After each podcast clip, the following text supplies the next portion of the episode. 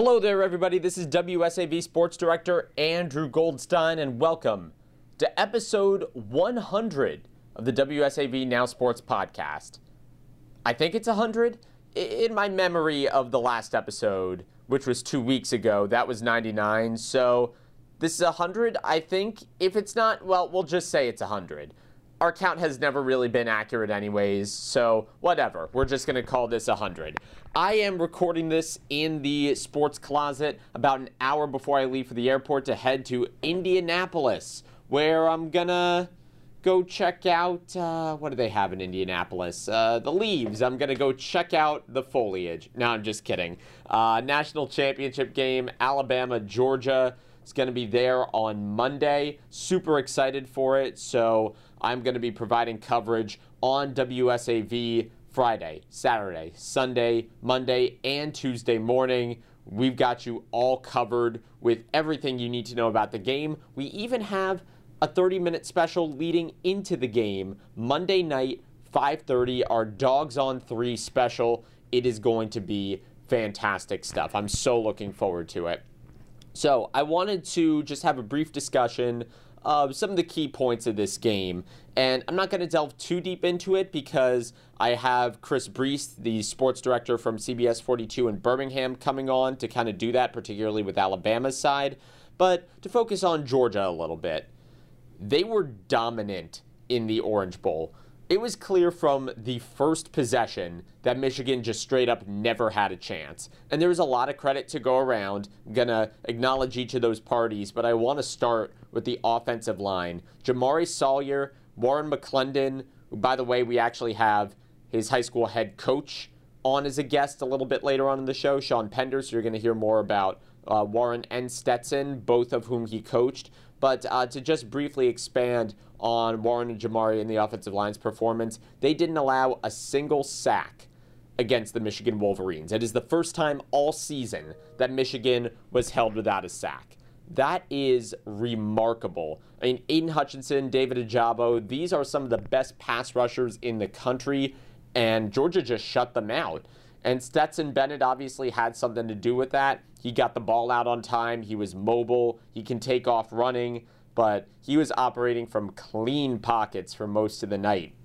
And when you see how much difficulty Ohio State had keeping Michigan out of the backfield, I mean, Ohio State's recruiting from the same four and five star pool that Georgia is. The fact that the Bulldogs were able to do that was uh, nothing short of amazing. And then you go to Stetson. 313 passing yards, three touchdowns, no interceptions. I think it's the best game he has played in his career. You might want to argue with me on that. Think of a better one. I can't. He was on point with just about every single throw he needed to be on point with. He went deep a couple times. He extended plays. He ran for first downs. I mean, I'm thinking of those wheel routes to James Cook. I think there was two of them they could not have been more perfectly placed, both those balls. Uh, I'm thinking also of the 57 yard touchdown to Jermaine Burton, where the corner got turned around and Burton just torched him deep. Stetson delivered those passes perfectly. And yeah, I think his deep ball hangs up there a bit long. It's kind of a rainbow type delivery, but in terms of placement, you're not going to find many better in the country. He has always been a gunslinger. You're going to hear Sean Pender talk about that a little bit later in the show, going back to his days at Pierce County. And he has matured and brought a sense of calm and accuracy and game management uh, to that gunslinging mentality it's a really nice complement. And I think the mailman is about to show the rest of the country what he can really do. All the Georgia fans who said JT Daniels should be starting, Stetson isn't the guy for us. I mean, they're they're now ordering U.S. Postal Service hats because of Stetson Bennett.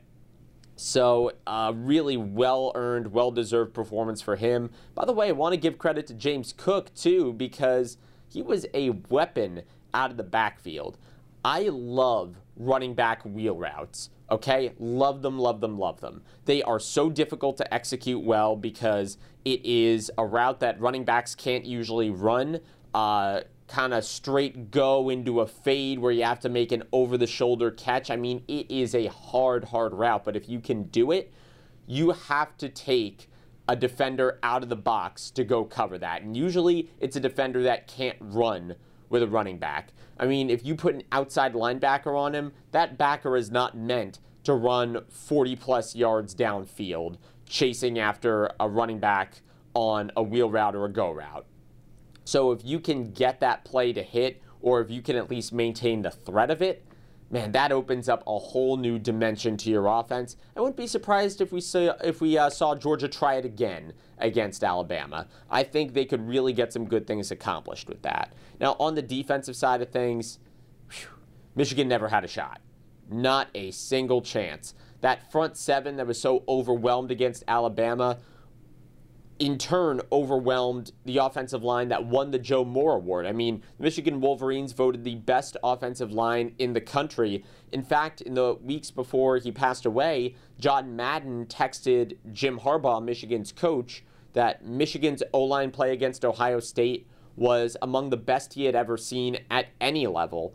So this is not an easy thing that Georgia accomplished here. I mean, Hassan Haskins, Blake Corum, they have had wide open cutback lanes to run through all year, and Georgia was just having none of it.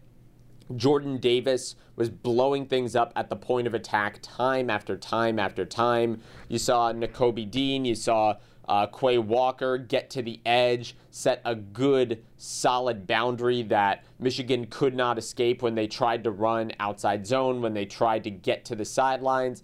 I mean, I think the worst thing you could even try to do against this Georgia team is try to outrun them horizontally because they have not allowed a single opponent, even Alabama, to do that all year. Remember, Bama beat them by basically going over their heads. They beat them through the air. Brian Robinson got some things accomplished up the middle. Uh, nobody has been able to outflank Georgia this year. I wouldn't even try it. Michigan did. I don't really know what other option Michigan had after a while, but it goes to show you that uh, it's a bad idea because Nakobe Dean, Nolan Smith, uh, who, by the way, led the team with eight tackles and had a sack. It was one of his best games ever. Uh, these are just physical sideline to sideline ball hawk type of guys. You're not going to get around them. You have to either pass over them or go through them. And speaking of which, now you got the rematch with Alabama, the team that so successfully passed over you in the SEC championship game. Bryce Young set an SEC championship game record for both passing yards and total yards. It was such a fall from grace uh, for a defense that had been so dominant all year that led the entire country in stop rate. Seems like they couldn't even get a single stop against Alabama. Now we're going to see if things can be a little bit different. I'm going to delve more into this with Chris Brees, but Bama's not going to have John Metchie, their number two wide receiver, for this game. And along with Jameson Williams, he torched UGA in the SEC championship suffered that ACL injury during that game. And then going forward, Bama's offense, it looked good, but it didn't look like they were getting anything they wanted like they were against Georgia in the first half of that game.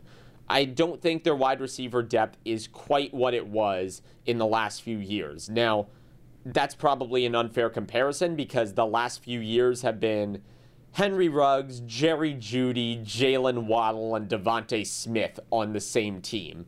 Even for Alabama, that's nuts. I mean, you're talking four five NFL high round draft picks all on the same wide receiver corps.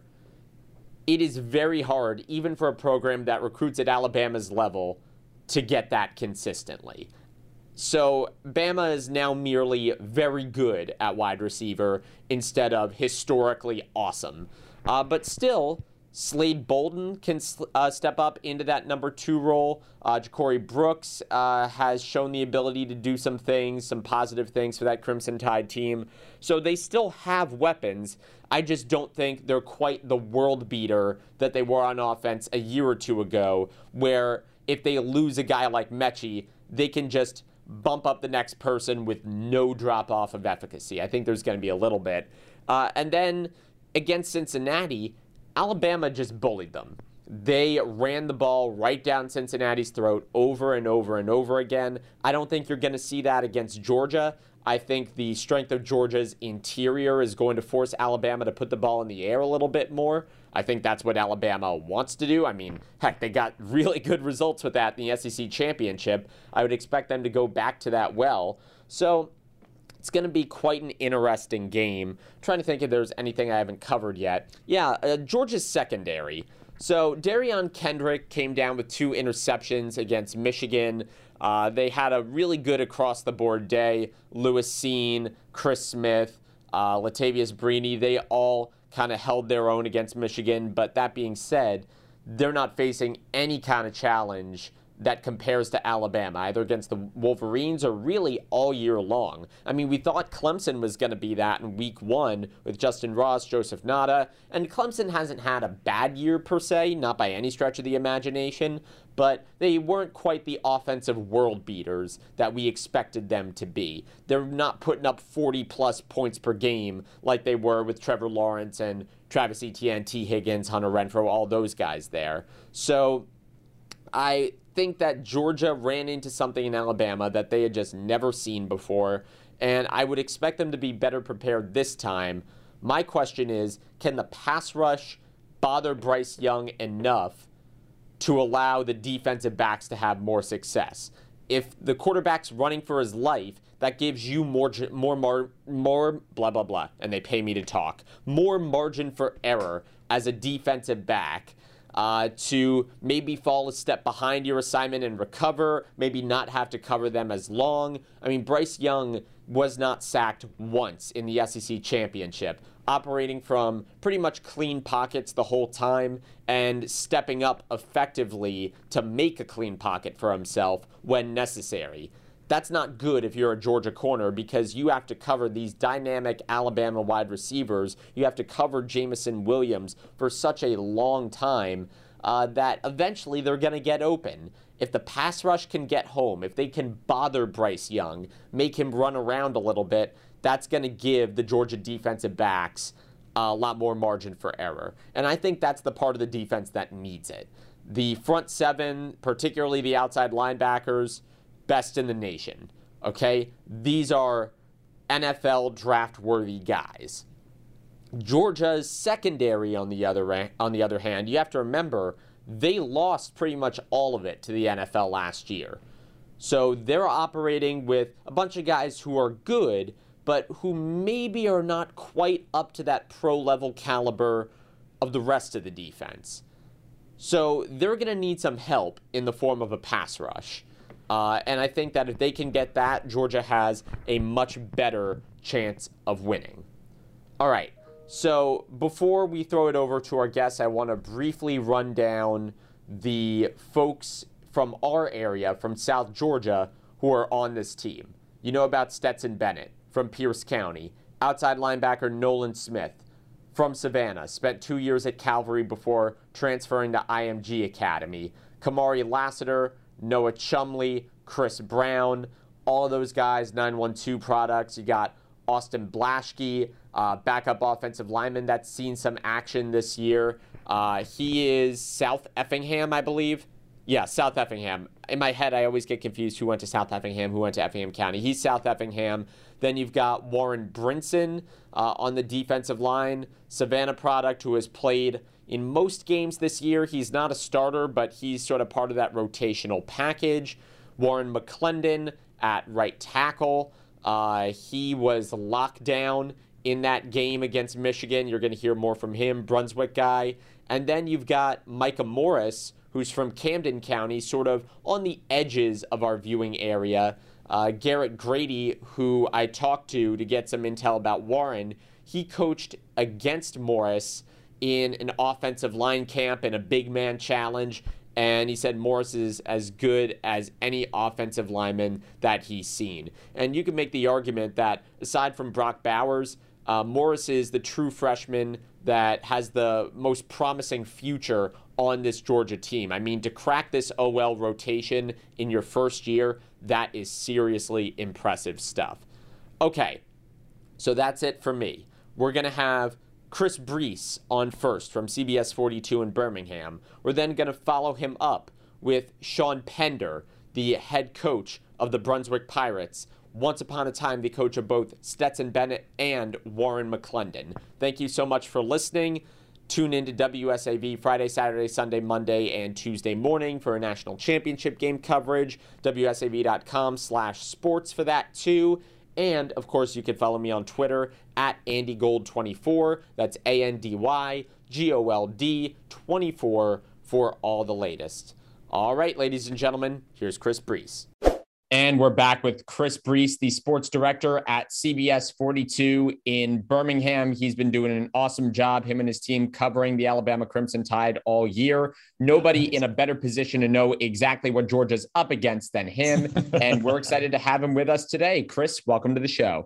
Yeah, thanks, man. It's going to be interesting. Uh, I, yeah. I think so. Before we even made... get into the Alabama talk, uh, you're driving up, right? It's a kind of a shorter drive for you. I mean, I know we got to fly. You're six and a half hours, right? Straight up I 65. So it's not a big deal. I, for you, I'd be from Savannah, it'd be a disaster going all the way around Atlanta and then figuring out how to get on whatever highway you got to. Yeah, it's not bad at all. Um, yeah, we'd have to stop. Were a disaster too, so it's it's a it was a no brainer to drive it.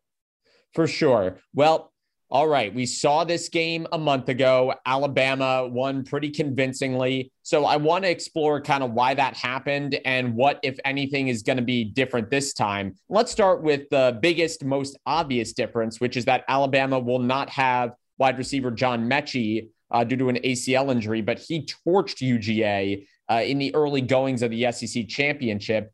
Do you foresee the absence of Metchie having any tangible impact on Alabama's offense, or do you think no. it's just next man up, keep it rolling? Yeah, next man up. Um, I don't. I don't think it's so much the issue at a wide receiver. It's going to be Bryce Young. I mean, it, we made assumptions throughout the entire year that Alabama has issues, and they did. I mean, they had issues all over the place. I think they had four games that were decided on the last drive which is unheard of for Alabama.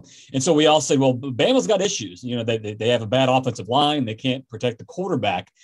But then all of a sudden, in that game against Georgia, Georgia fans know the heartbreak. They suddenly put it all together for the first time all year. They put it together, and we saw what this team can do for the first time all year. So, and they have this knack. I mean, preparing in December and January is different. I mean, they they they turn it on. I guess that's what talent does. That's what five star players do, and especially in that that Nick Saban culture in that program. So we saw Alabama turn it on and show what they can do at the end of the year. I don't know why we should assume we're going to see the team we saw in September and October with all those issues. We can't you, you can't assume that that we're going to see that team. I think Georgia's going to get Alabama's best. And to answer your question from the start, it's going to come down to Bryce Young. I mean, if if they protect him well enough, and what does that mean? Having enough time to throw to his first option, second option, whatever it is. If he has that time and he plays well enough, George is going to be up against it. Yeah, I want to talk a little bit about the offensive line since you mentioned it. It's not even so much that Alabama was playing in so many close games. It's that mm. they got pushed around by Florida. They got pushed around by LSU for a lot of their game. Auburn, the line looked out of sorts. And traditionally, when you think of Alabama, the first thing you think of is big, strong, physical up front. And then against Georgia, it's not even so much that it was their best performance of the year, it's that it was like orders of magnitude better than anything they had done up until that point. So, what was it, if you could pinpoint a couple of things that finally came together? Was it a key player? Was it a key blocking scheme that they finally executed on? What exactly was it? I think it was just belief that they can win and belief that they're supposed to win. Um, it's easy for fans to sit there and be like, well, our team should be winning by three touchdowns. That's what they're used to. I mean, and I, I, I hate to say it, but Alabama fans are spoiled, man. I'm, you look at this team, if they win by two touchdowns, what's wrong with them? I mean, they went on the road to a now not very good Florida team, but back in September, people thought at the time well, you just went on the road and beat a top 15 team with basically a brand new roster. And you also got to realize that this is a team that lost eight of the top 40 NFL draft picks. Think about that. Who who would survive that? I mean, you would be crippled the next year if you had eight of the top 40 draft picks gone. It was a new team learning how to play with each other, learning how to win.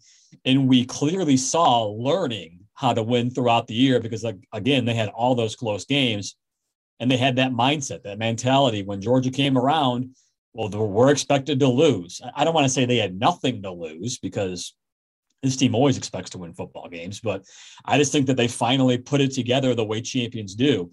Now, that doesn't say that Georgia does not have a chance on Monday night. It just means I think that Georgia has to have a lot of things go their way, and Alabama has to play not as well as they did in the SEC title game, is, is what I'll say. Yeah, you mentioned losing eight of the top 40 players uh, in the NFL draft to graduation. I think it was kind of the same thing in Georgia's secondary going into this oh. year, where you lose Tyson Campbell, Eric Stokes, uh, Richard LeCounte. And then because the pass rush was so dominant all year, and so was, you know, really the front seven in general, I, I, don't feel like they ever got meaningfully tested until Alabama. They never really had to defend elite wide receivers on an island like Alabama made them do. Uh, and coming into this game, do you anticipate that Nick Saban is going to put forth more of a downfield explosive passing attack like we saw in the SEC championship Absolutely. or more of a possession based passing attack like we saw against Cincinnati in the Cotton Bowl? Absolutely. Uh, I, I think you can look at the Michigan game with Georgia and realize that you're not going to beat a team like that lining up against them and doing whatever you want, running the ball, short routes, whatever you want to call it. You got to throw it over their heads I mean, how, how bad did Bama's receiver Jameson Williams torch them? I mean, and, and Bryce I Young would have to look it up, but it was approaching 200 yards. Yeah, and Bryce Young playing absolutely wonderful in that game. You, you're you're not going to beat Georgia with ground and pound and methodical play calling. You're going to throw it over their heads, and, and Michigan did try to throw it over their heads. They just didn't have the talent to get open. Number one, and they didn't have the talent at quarterback to get it there in the right spot. I mean, Cade McNamara for Michigan and Bryce Young for Alabama. Do you really want to compare those two? I mean, no, no, not knock on a knock on Caden McNamara, but it's just it is what it is. So you're looking at two very different magnitudes of quarterbacks, and you got the Heisman winner for a reason, and that's why I keep coming back to if Bryce Young has time and he plays well enough, they're going to go over Georgia's head. And the big question might be can they get to the quarterback one to allow him not to do that, not to have that time? And two, can they can they defend the deep routes? If they can do that, Georgia can win the game. Yeah, one of the things that really impressed me about Bryce Young was his mobility both within and escaping the pocket. Yeah, I mean, that's exactly. not something you got as much of with Mac Jones, but Bryce Young is highly mobile. That being said, we've seen a couple opponents be able to pressure him, get to him for sacks, hurries, etc. What is the prime difference between a team that is able to successfully alter Bryce Young and one that isn't? Is there a particular way you have to scheme your pressures against him? No idea because Auburn had seven sacks and Georgia had zero. Exactly. How, that's what blows, how does that that's what blows sense? my mind. How does that make sense? It, it doesn't. That's why I mean, you, you, can say there's parity in college football, but there's really not because look, we have Alabama and Georgia, the two best recruiting classes the last eight years, have been doing this thing for how many years? So there's no parity in college football in that standard, but it's absolutely parity when it comes to thinking one thing's going to happen based on prior results. And then all of a sudden, Alabama has this offensive line of gold where Bryce Young did whatever he wanted whenever he wanted to. Now, um, is is Dan Lanning up to the task? Is he not thinking about Oregon? Is he? I mean, clearly, if you want to play that storyline, whether Michigan had the talent or not, it didn't matter if Dan Lanning was looking at Oregon or if he was having his mind in that game last weekend. It might make a difference this weekend because he's going up against way better talent um, is is his head in it? Are are they committed on that staff to figuring out how to get to Bryce Young? That might be the most fascinating part of this game. Is Georgia called their front seven or called their entire defense figuring out how to stop that passing attack and making them run the ball more because that's where you can have Alabama have issues is trying to run the ball. And you had mentioned Mac Jones. Well, he didn't need to be mobile. He didn't need to do much because his offensive line was great. He had a great running game he had even better receivers than Bryce Young has now. So that's all kind of irrelevant. uh, Bryce Young is, is, the catalyst in this game, and it's, it's going to come down to that again. I want to talk about the Alabama rushing attack a little bit because Brian Robinson was featured heavily in the game plan against Cincinnati. It seemed to make a lot of sense for Bama to just say, look, we have bigger, stronger dudes than you. We're going to run it right at you, try to stop us. And the end result was, I think, over 300 total rushing yards yeah. uh, for the team or something like that. Do you anticipate them trying to do the same thing against Georgia? You know, I know you said Bryce Young is the key to the offense, but I mean, if you look at the games where Bama's done really well, they've gotten good ground production. Do you think they try and go back to that well, or do you think they're putting it in Bryce Young's hands from the get go? I think they're going to put it in Bryce Young's hands from the get go and try to sprinkle in the run. Um, all the while knowing that if it doesn't work, you have to adapt. And that's that's one thing that everybody knows by now that Nick Saban has adapted incredibly in college football. I mean, think about his 2015 championship when Jake Coker was the statue back there and they wanted to run the ball with the Heisman Trophy running back and Derrick Henry. And yeah, they had the long shot, they had, they had the deep threat occasionally. And then it evolved. Jalen Hurts wasn't really a deep threat in 2016. They evolved that offense with Lane Kiffin. It was really kind of brilliant what he did.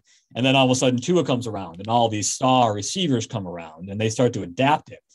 I wouldn't think for one second that Alabama is going to be stubborn and try to run the football on Monday. They're going to do what they have to do. And they, I mean, and you tell me, I don't really recall. Did, did they have a whole lot of rushing yards in the SEC championship? I, I didn't think they did. I think it was, and I would have to check the stats. I want to say it was about four, four and a half yards a carry. I don't think they had many rushing yards, but when they did go on the ground, uh, they were effective.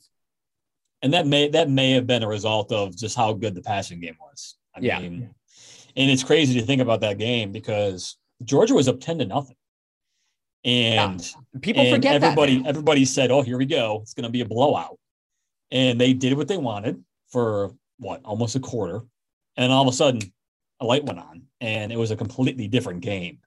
Is that adjustment from the coaches? Probably.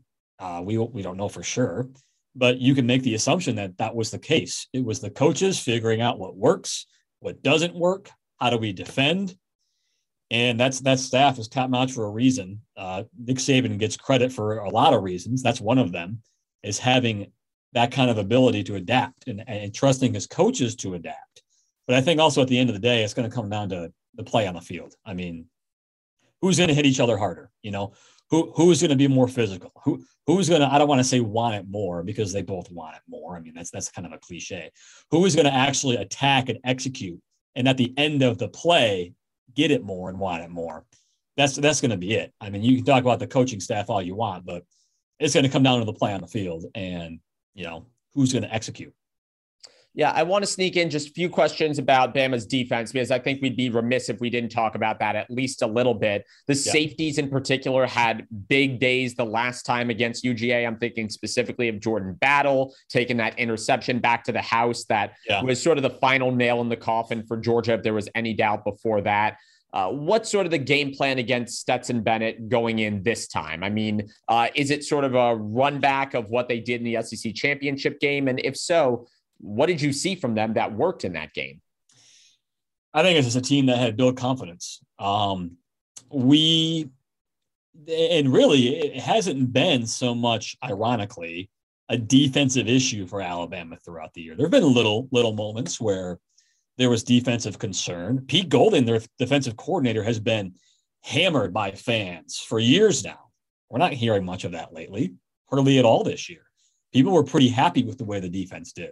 So I, I, think you're getting a defense that, again, just like the offense, lost a ton of talent and got better as the year went around. That game in the SEC championship was the best thing that could have happened to them because their confidence. And I think that's all it all comes down to is they believe they can win. They believe that they can they can con- contend with the best and most elite teams. And I'll and also say this: Georgia's not the kind of offense that has the firepower. At least they haven't been to, I mentioned, throw it over your heads like Alabama, to do that. Think about the teams that beat Alabama.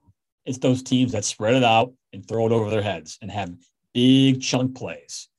Georgia technically is not that way. They had it against Michigan, but I think that's personnel versus personnel differences. Um, Michigan and Alabama. I think if, if Georgia wants to compete, they got to have the D play. I mean, can can Pickens show up? Can Stetson Bennett play his best game of the year? Uh, are they going to continue? I know Bowers pretty much did what he wanted against Alabama. Um, can they can they continue to have that as a threat? They've got to do a lot of things. I mean, White, Cook, all those guys. It, it, it all has to be clicking because they're going to get Alabama's best. And if they're clicking, it could be a heck of a game. I think it's going to be a heck of a game regardless, just because of the talent Georgia has. But as of right now, I would probably give the edge to Alabama, which is kind of shocking because the two point favorite for Georgia. Oh, I, I, don't get that two point favorite when they beat them by 17. And I'm, I'm, not an Alabama homer. I'm not even an Alabama fan. I'm from Michigan for crying out loud. Uh, what, what can you tell me why is why is Georgia favored? I honestly don't know. I would have favored Georgia going into the SEC title oh, game. Oh, absolutely. I, definitely. I mean, yeah. you know, Georgia looked unstoppable. Bama had just sort of linked to a victory against Auburn. I mean, I don't know. Maybe they're just overrating Metchie being out because, you know, I will grant that the Bama offense did look a little bit different, a little bit less potent once he exited the SEC championship. That being said, do I think that can account for a 17 point difference? No, I do not. No. Uh, so I definitely think Georgia has a chance. I would even give Georgia a good chance. I don't think it'd be like this big shocking upset if no, they won. No, but I, are they the favorites? No. No, I, am not saying that. I, nobody should be shocked if Georgia wins. Right. Georgia has the talent to win. I'm just saying they should expect Alabama's best. Alabama oh, no won't win the game it. if they don't play well. Uh, don't get it wrong. If Bama doesn't play well, they're not going to win the game. But you have to assume that Bama's going to play well because that's what they do in the postseason, especially against a team like this. I mean, they're not they're not playing Deshaun Watson and Trevor Lawrence and all those skill players for Clemson. They're not they're not playing that. They're playing a great football team, but a different skill set, which clearly plays into Alabama's favor. That's what we're talking about. That that skill set for Georgia plays into Alabama's favor, and that's why we saw the result that we did in the SEC championship. Last guy I want to ask you about before I let you go yeah. Will Anderson, arguably the most impactful single defensive player in college football this year. Uh, it kind of baffles me why Aidan Hutchinson was getting Heisman buzz and not Will Anderson. When, you know, I think you can make the argument that Aidan might be a better hand in the dirt pass rusher, but if you're looking for all around skill set, I would give it to Will, no doubt about it. Uh, so I kind of wanted to ask you how Bama utilizes him for Dogs fans that maybe haven't seen a lot of their games, because we saw Aidan be that sort of classic edge rusher, which is pretty easy to conceptualize. Um, Will's a little bit more diverse in what Saban asks him to do, if I'm reading that correctly. Absolutely, he does everything, and that's that's that's the thing. I mean, that's that's why they're so effective, and you know he can get all the accolades because he makes all the plays. I mean, his numbers weren't his numbers like the, the, the best defensive numbers in forever? I mean, Aidan Hutchinson, it's it's a don't get me started on the Heisman. I mean that that that's that that award has just gotten so you know watered down. Um, Bryce Young deserved it. Obviously, he's the best yeah. player in the country this year, but that's a topic for a different day to Heisman. But I, I think Will Anderson is just gonna he's gonna be everywhere. Um, Aidan Hutchinson did nothing against Georgia. That's kind of a positive for for Bulldogs fans if they're looking for anything to see that maybe they've shored up some issues with with honing in on the best players. But Will Anderson, for every Will Anderson, there's another one. You know, there's another guy in the shadows behind him who is going to play just as hard and be probably just as disciplined as Will Anderson is, and that's what Georgia's got to deal with. I think it's going to be great. I, you've got so much talent on the field, and like I said, all the recruiting classes, number one and number two, whatever you want to go back and forth to however many years, we're seeing that on the field right now. And we have by far the two best teams in the country um, playing in this game, maybe more so than any year we've seen. I mean, these two teams, and then way down the gap of other teams. It's good. I think it's going to be an awesome game on Monday. All right. Well, that is Chris Breece, sports director at CBS 42. Uh, before I let you go, where can people find you online if they want to follow your coverage? Yeah, so uh, on uh, online, uh, Twitter at, at Chris Breece, one word, C H R I S B R E E C E. And then the same on Instagram, at Chris Breece. Uh, yeah, here in Birmingham, we'll be doing special shows on uh, Friday night and Saturday night. And then, uh, of course, the game on Monday. Yeah, and your website is at cbs42.com? Yep, that's it. All right. So, Georgia fans, if you want to get a glimpse at the Alabama side of things, CBS42.com is the place to go for your coverage. Uh, in the meantime, thank you so much, Chris, and uh, safe travels up to Indianapolis. See you and there. we'll see you up there. All right. That was Chris Breece. Now, next up, Sean Pender, head coach of the Brunswick Pirates. The reason for the visit is because you have coached not one, but two players on this Georgia Bulldog team that are going for the title on Monday. Stetson Bennett, quarterback, Warren McClendon, tackle. Uh, let's start here, just for people who don't know. Between what years and what years did you coach each player? Well, I had the fortune of knowing Stetson, you know, majority of Stetson's life when his family moved down to down to Brantley County, but I actually was his physical coach uh, when he was in high school at Pierce County, and that was all the way through. Um, his senior year was 2016, and uh, you go I guess four years back from that, so 2000 what 2011, 12, yeah, 2012, 13, 14. Uh, yeah. Yeah, and then uh, Warren. And we coached Warren. We came here in 2017. Um, uh, we were able to come here 17, 18, and yeah, that was it. All right. So I'm going to move in kind of chronological order and uh, talk about Stetson first and then move on to Warren. Uh, so, first of all, I understand that Stetson's parents actually built him a field at his house or near his house. Is that true? Like, what do you know about that? Um, his father built a, um, a place for them to practice when when we were in Brantley County, um, he did a rec team called, or a traveling team called the Brantley Bandits, and it was a young, you know, group of kids that he wanted to do something, try to establish something, and it wasn't just Stetson; it was just that age group of kids. It was the community that we were involved in, and he wanted to up the the excitement around there and do some things for him. So um, Stetson, the father Stetson, he he um, built this field right next to the pharmacy, and it was where the Brantley Bandits practiced, and he brought out like portable lights and stuff like that. And he had a great program with that field. It wasn't they didn't just go out there and practice. They had a little weightlifting program that they did. They had tutors from the high school come and tutor the kids. He provided milk and sandwiches for the kids. It was a whole involvement thing, and Stetson was you know part of that group. Of course, his, his oldest son, uh, little man. I would call him little man. That's how I distinguish the t- difference between um, well, y'all call him the mailman now, but between Stetson and his father. Yeah, he has had the goal to be the quarterback at UGA for a long time now. Entire life, yeah. Entire life. He, he always had that goal, and even when the odds were stacked against him, you know, even in high school, he wasn't getting recruited by UGA at the time. It was he had a couple of offers from smaller schools. I think the biggest offer he had at the time was Middle Tennessee, if I'm not mistaken. You know, the, he, he had a, an offer from there. Besides that, there were smaller schools like you know FCS type schools. Samford was a big one. Mercer was another big one that he had. But besides that, none of those were. And, and it just you know he felt he could play against and uh, against the, the competition you know that was going to be there at UGA when when you looked at all the the five star or four star recruits Stetson was going around. This is where he got the nickname the mailman.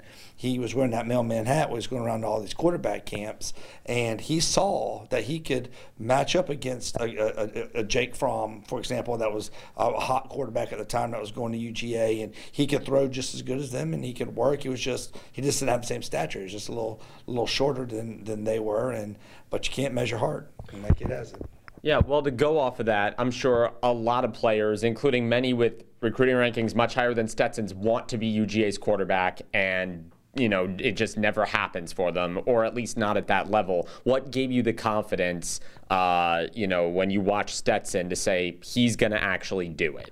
Uh, determination. The kid is is filled with determination and love for UGA. I think that's a big thing that a lot of people are miss out when they're looking at a four star, five star recruits. What about for the love of the university that you play for? I mean, the kid always dreamt to, to be in this opportunity, and so when he has his opportunity to be there, he's successful because he's prepared himself to do it. He's prepared himself to do it his entire life. Uh, he always had this business like approach, and um, it sure served him well in the in times where it looked like he might have, you know, they, they, they get, people might have thought the moment might be too big for him No, we, we always knew. Those of you who coached Stetson and been around him knew that that moment's not going to be too big. He's going to rise to the occasion because he's that determined to be successful, and he wants his team to win more than anybody. Yeah, I know that for a coach, when you come into summer camp, there's always at least something of a gap between, you know, here is what I would like to do, and here is what I can do with the players that I have. Here's what I'm confident my guys can. Whoa. Um, just fix that camera for a second. Wasn't nailed down there. Um, uh, hold on one second. Someone's at the door. Oh, never mind. Okay, we'll, we'll cut that out. Um, but I to just kind of restart that question. I know there's always a gap between what a coach wants to do uh, and often what he can do with the personnel he has. When you have a guy like Stetson that can just execute everything, what does that let you do scheme wise? I mean, are you just opening up parts of the playbook that you don't often do? I mean, what what does that allow you to do as a coach? A player like Stetson helps you redefine the playbook. Um, I'll give you an example. You know, I'm from the air raid system, and you know when we learned our pass concepts and things we do is usually you know pass one, pass two, pass three. You know, just with the your progressions.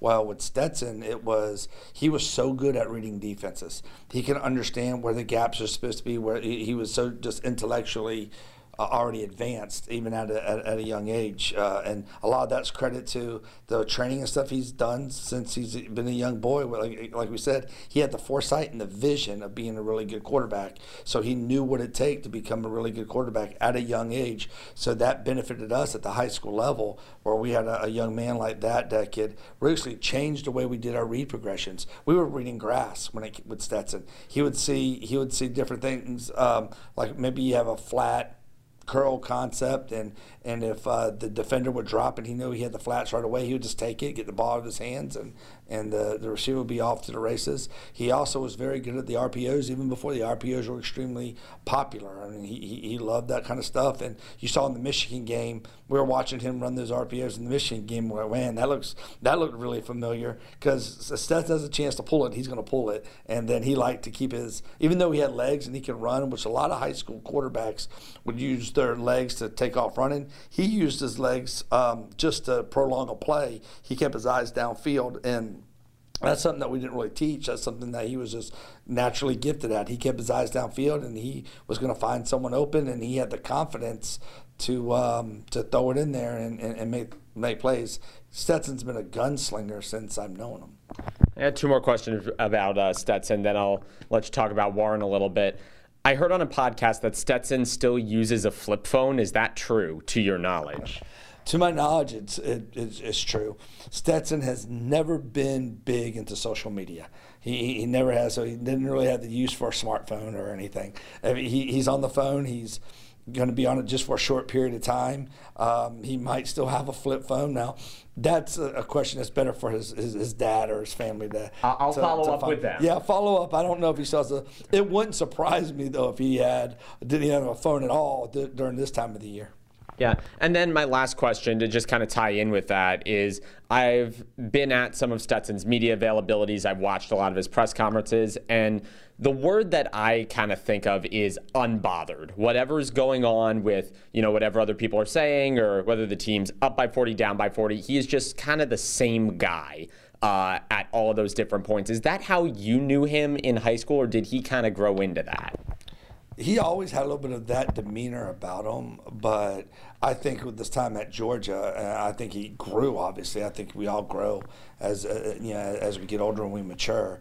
But um, yeah, just Stetson, you know, was always known as the the little guy, the the smaller one, the underdog, and he's always proved people wrong. And that's why you know now him, with all the stuff that's going on at the University of Georgia, it, it's it's not that big a deal that people you know, make it, you know, to be. I mean, I know it hurt his feelings a little bit when he went out there early and, and people booed him, but he didn't let it phase him. But now, because the same people that booed him, they're all now chanting his name and buying his jersey.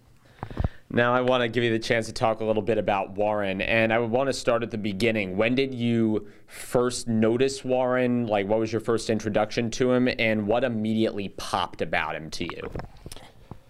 When I first got here uh, to, to Brunswick High School, he was already being nationally recruited. You know, there was a whole bunch of stuff, so I wanted to see who he was.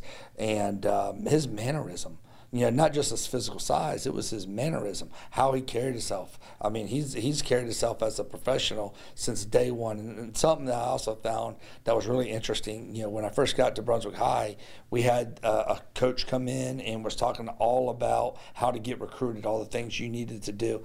And even though he was highly recruited at the time and already done all the the stuff that he needed to do, even as a sophomore. He already scored a, a, high score on his ACT as a sophomore. He took it back then and was already, you know, a, a, before the game. His mom came in with him, and they sat on the front row of the of the uh, auditorium, and they were asking questions. They were taking notes of everything about how to be, you know, they. My thing, I guess, to answer your question, he has always presented himself as a profession, as a professional. Yeah, and to kind of briefly transition to the current offensive line that you had this season before we get back to Warren, you've had no shortage of talent along that line with uh, Jamal there, with uh, Kanaya as well. When you see the way they play and the way they carry themselves, you know, do you see Warren's influence on your current team? Oh, absolutely. He has a huge influence with that. And it really helped us influence in our kids getting recruited. You know, Warren was getting all this national attention, and because he was getting all these coaches coming in to see, they were able to see other players that we had. And he also, you know, set the stage of, how how to be recruited, how how to, to handle yourself, and a lot of that also has to do with the, that man sitting right over there is, is Coach Garrett Grady and the way um, he runs our, our program as a, he's our offensive coordinator, but he's our O line coach, and as that offensive line coach, you see all the success we've had with Caleb Cook also coming through here with you know that came right after Warren McClendon, and of course now Kanaya Charlton and now Jamal Merriweather is going to be the next in in line, and even before then was uh, Demery. Now Demery was before our time, but just how Brunswick's been able to produce these these offensive linemen. Well, from Warren McClendon on, a lot of that has to do with the way that they learned how to handle themselves. Warren had the home training, obviously, but um, you know, Coach Garrett Grady has a big part of that as well. Sure. Now, it seems like, you know, Georgia's offensive line has been low key one of the strongest points about the team all year, and it hasn't quite received the amount of attention that Stetson has or the front seven has. And I think that comes with the territory. But, oh, yeah. you know, at the same time, they put on probably the greatest performance uh, of their season, uh, shutting out Michigan with uh, Hutchinson and with David Ojabo. When you watched uh, Warren in that game, I mean, you know, what what was going through your head? Oh, we watch Warren every time because one good thing about with the camera being, being on Stetson all the time or the quarterback, you always see that right tackle. So we can sit there and we watch, you know, we watch Warren McClendon all the time. But every game, and not just the Michigan game, every I don't think I've ever seen him get beat. Every game he's getting after it, whether he's playing against Michigan, Alabama, it doesn't matter. That kid uh, knows how to play that the, the right tackle better than any other offensive lineman I've ever coached. Yeah, uh, I know that uh, a lot of these guys are going to eventually go on to the NFL draft or at least put themselves out there for that process. And I know scouts are inevitably going to call everybody, including the high school coach, on a guy they're interested in. When they call you about Warren McClendon and say, okay, tell me what I need to know about him on the field, tell me what I need to know off the field, like, you know, is there anything that I need to be aware of before we pick this guy? What are you eventually going to say to that scout? Oh, his character development's through the roof. He he is a strong character kid. He's got a lot of integrity. Um, there's and not just for the media. There's not a negative thing that you can say about Warren McClendon. He is a awesome kid on the field, off the field. Um, the way he handles himself, he is a straight professional. Yeah, so he, he's already arrived. And when they get a kid like Warren McClendon, you're not getting a rookie you know, he's only going to be a rookie for the learning curve of the system. But when it comes to knowing how to handle yourself as a professional, he's been doing that since I, have known the kid, and that was before he could drive a car. Yeah, uh, two final questions before I uh, let you go home and feed the dogs. I'm sure they're uh, quite hungry.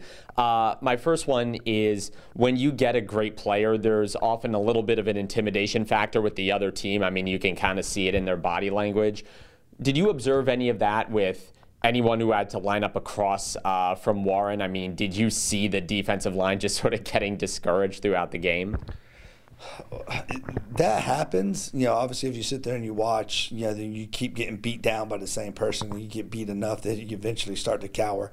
Um, but um, Warren, you know, a lot of these coaches would try to take their kids out of position to do that anyway. They'll try to do different types of schemes and whatnot, where they might move their better player instead of putting over Warren, they might move him to another position and try to take advantage of, of somebody else. And I saw that happen a lot, where a lot of times other teams would be afraid to put their best player on Warren McClendon because then they didn't want that kid to be neutralized.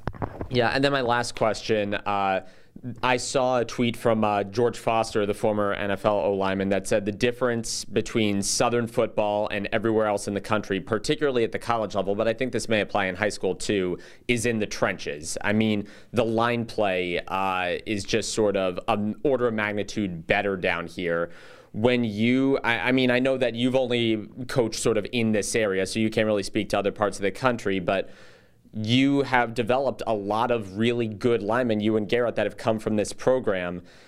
Do you think that's true? Do you think that there is a level of physicality to Georgia football, both in high school and in college, that sort of separates it from everywhere else? I'm not speaking for everywhere else, but I do know, you know, around here, physicality is very, very important. You have to be a physical player. Um, so that is preached into our kids from from day one. Uh, but you know, again, with the physicality, you also have very good technique and stuff, and ways to learn how to dominate. And uh, that's something that we preach. I can't, again, I can't preach or, or, talk for anybody else. But when we're talking about finishing a block or finishing a guy, we, we are talking about doing it with with nasty intentions and getting after it and setting a certain type of mentality in the head and play through the echo of the whistle. After the whistle blows and it, it, the echo stops then you can help the man up. All right, and then you know let him know that you're going to do it again. But the physicality aspect is very, very important to our program, and I'm sure it's very, very important to majority of these programs uh, uh, from these parts, and that could be why the the um, offensive line is is pretty good in this area. All right, I think that's all I had for you. Is there anything you wanted to add that I didn't ask about?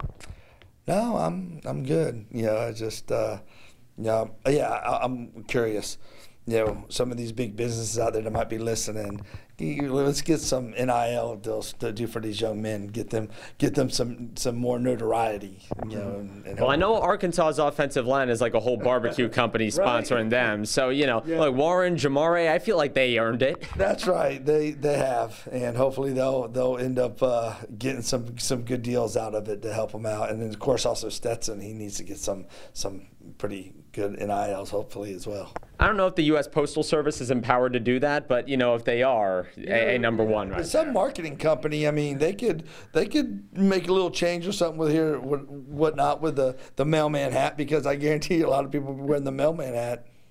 Hey, especially if Georgia gets it done in a couple days here. Done, no ifs.